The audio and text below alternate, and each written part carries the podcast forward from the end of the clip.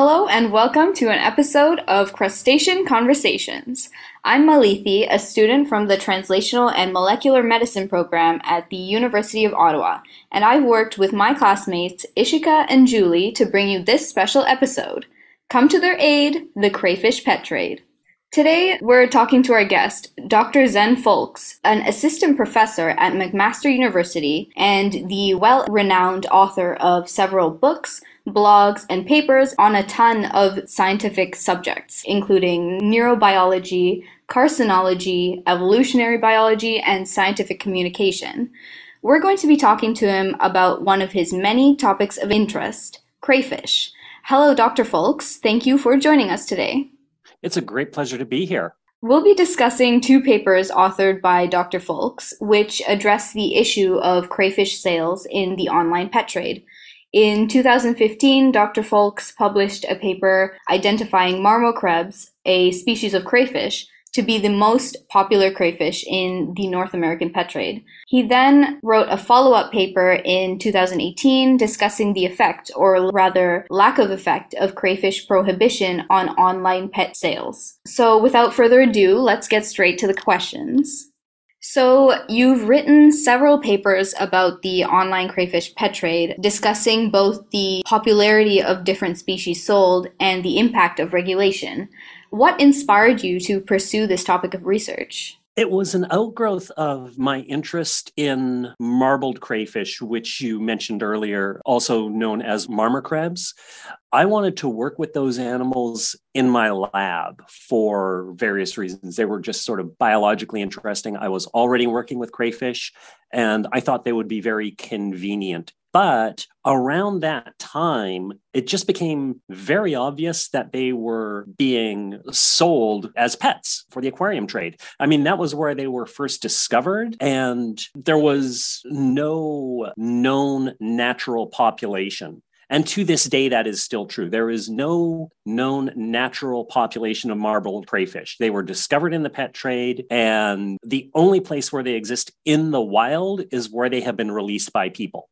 When you have that kind of situation, it was just so obvious that there were so many potential issues around that. So where are they being sold? What are the risks? And just how common and abundant are they in the pet trade? Can you go into a pet store and buy them? Can you get them online? These questions just sort of became extremely obvious things to ask. And just because I had a little bit of knowledge of their biology, and I waste a lot of time on the internet, so So this was something that allowed me to take wasting time on the internet and actually turn it into a research project. You mentioned in your paper that crayfish are a keystone species. Can you remind everyone what a keystone species is and why crayfish specifically are important and can be valued very highly? An analogy that I'll use here is architecture. You know that when people renovate houses, they can quite often like knock out an entire wall, except there are some walls that are called load-bearing walls. And if you knock those out, you have caused big problems and the entire house could collapse. Keystone species are kind of like load-bearing walls. They're doing an amazing amount of work to keep things the way they are. But the same thing also happens if you bring in a new keystone species, everything changes. So when you put in crayfish, they sort of sit right in the middle of the food chain. The joke is crayfish eat everything, and everything eats crayfish. So if you put in crayfish into the system, they will eat a lot of different things kind of at the base of the food chain. That takes up a lot of energy and food that is normally available for other species. And that can have all of these kinds of knock-on effects. On the other hand, there are other things that will preferentially eat crayfish. And so those explode because now you've got a lot more crayfish. So that gives you, I hope, a bit of an example of what a keystone species is. They really have disproportionately big effects on the places where they are present or where they're absent. That was a good analogy. So it's known that marmorkrebs, specifically marbled crayfish, are able to reproduce parthenogenetically, mm-hmm. meaning a single crayfish can produce offspring on its own. Does this ability relate to how much of an impact they can have on environments as an invasive species compared to other sexually reproducing species? I think the major issue with being able to reproduce asexually and clone themselves is that it only takes one. One marbled crayfish, you have a problem. They all have the ability to clone themselves. They all are, are fertile. They can all produce dozens to hundreds of eggs. They can reproduce four, five, six, seven times in their life. And when you just sort of do that math of every single one has the ability to establish a population, it becomes so much easier for them to establish. Now, once they do become established, there's another issue, which is that their numbers can increase more rapidly than a sexually reproducing species that's otherwise pretty similar. Because again, every single individual is reproductive. Yeah, that makes sense. You had explained in your papers how species identification was often wrong in ads, and yeah. that it might be hard for the general public to be able to correctly identify them. Mm-hmm. Uh, how it's hard for me, never mind the general public. And I study these things. You know, there's six hundred different kinds of crayfish, and some of them look very, very similar. How big of a problem do you think it is if crayfish are wrongly identified and sold around? It depends on, in a lot of cases, you know, one of the things that we're talking about here is the fact that certain species are banned. In some provinces and states and jurisdictions, they don't just ban all crayfish, they go on a case-by-case basis, right? They go on, we ban this species, but not this one, and this one, and not this one. That becomes an issue just sort of at an individual level. If somebody is selling crayfish and they get it wrong, they may be in violation of the law. But then, of course, you have the bigger issue of if you have something which turns out to be really a potential pest species, and people are thinking that it's some other species that is not a pest species, you have the, the kind of risk of escape if they do get out. Globally, is the pet trade in crayfish more of an issue in certain parts of the world versus others? And if so, why do you think that is? Oh yeah, Europe is a horror show.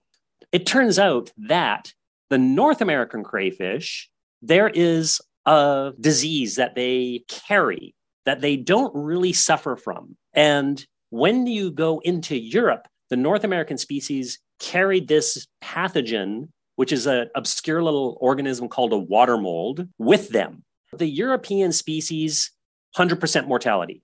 It's called crayfish plague for good reason. So when the North American species got introduced, the European species, almost every single one is under extreme threat and is endangered now, primarily because of crayfish plague. But also when you bring in the North American species, a lot of them are very good competitors. And so you have the double whammy. You've got disease and their direct competitors in terms of aggression, hiding spaces, food, all of those sorts of things. You mentioned the crayfish plague and other issues. Mm-hmm. Why do you think some countries or provinces allow crayfish trade, knowing the consequences? Because people eat them. That's the first thing. And then the second thing is that, again, the pet trade is this is very unregulated. It's just so hard to regulate the, the numbers of fish and all of these, these kinds of things. So, you know, I think for a lot of lawmakers, it's, is this really worth my time to try to regulate the sale of this thing? But it really has been the case that there's been, you know, money to be made. And once there's that kind of incentive, regulating it is, is tricky, you know, because people like making money. You discussed in your work the challenge of finding legislation on crayfish trade. Yeah. Uh, did you face any other challenges with these projects?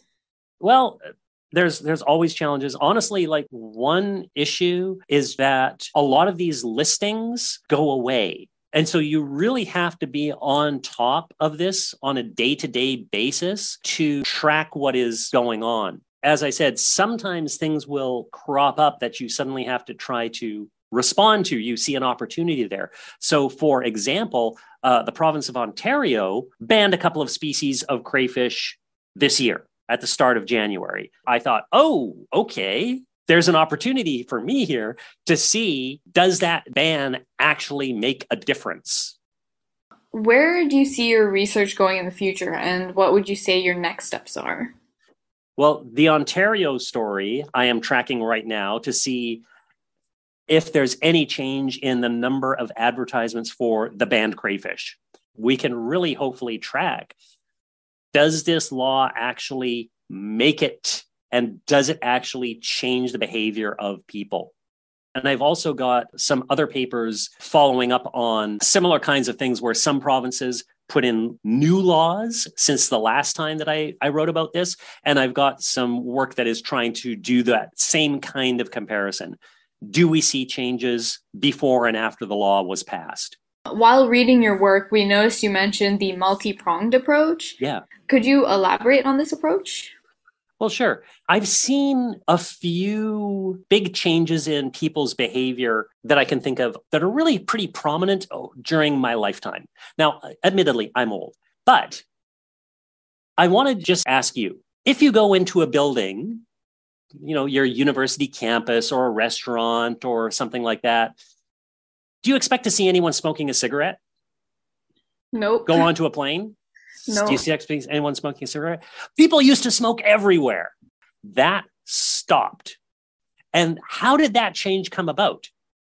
It wasn't just by putting up a few signs on buildings, right? There was enforcement of it too, right? They could, you know, give people tickets. They could give people penalties for that.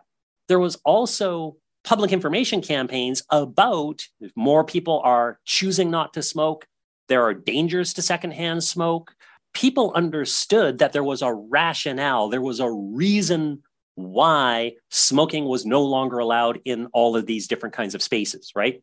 So it wasn't just one thing. You had to do all of those things together, and you made what is honestly a dramatic public change, change in, in people's behavior.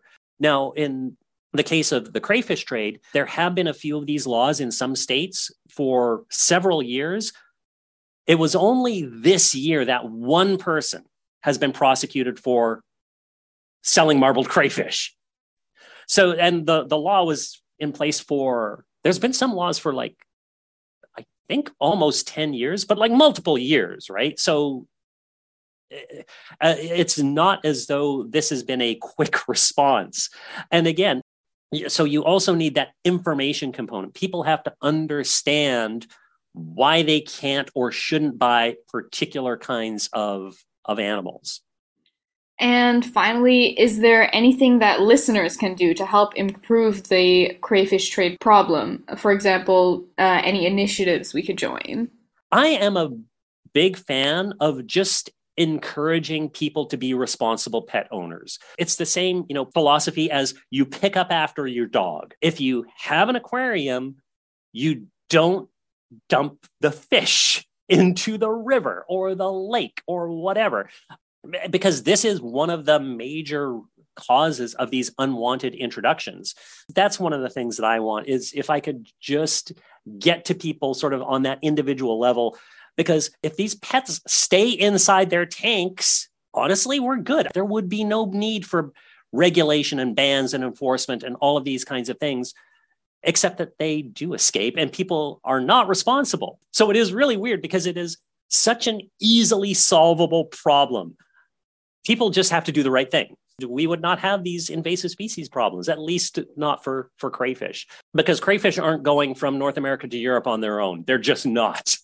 Okay, thank you so much. So as we've learned today, the crayfish pet trade proves to be a poorly regulated and complex process, riddled with missteps that dangerously introduce non-indigenous species and may even encourage irresponsible pet trading.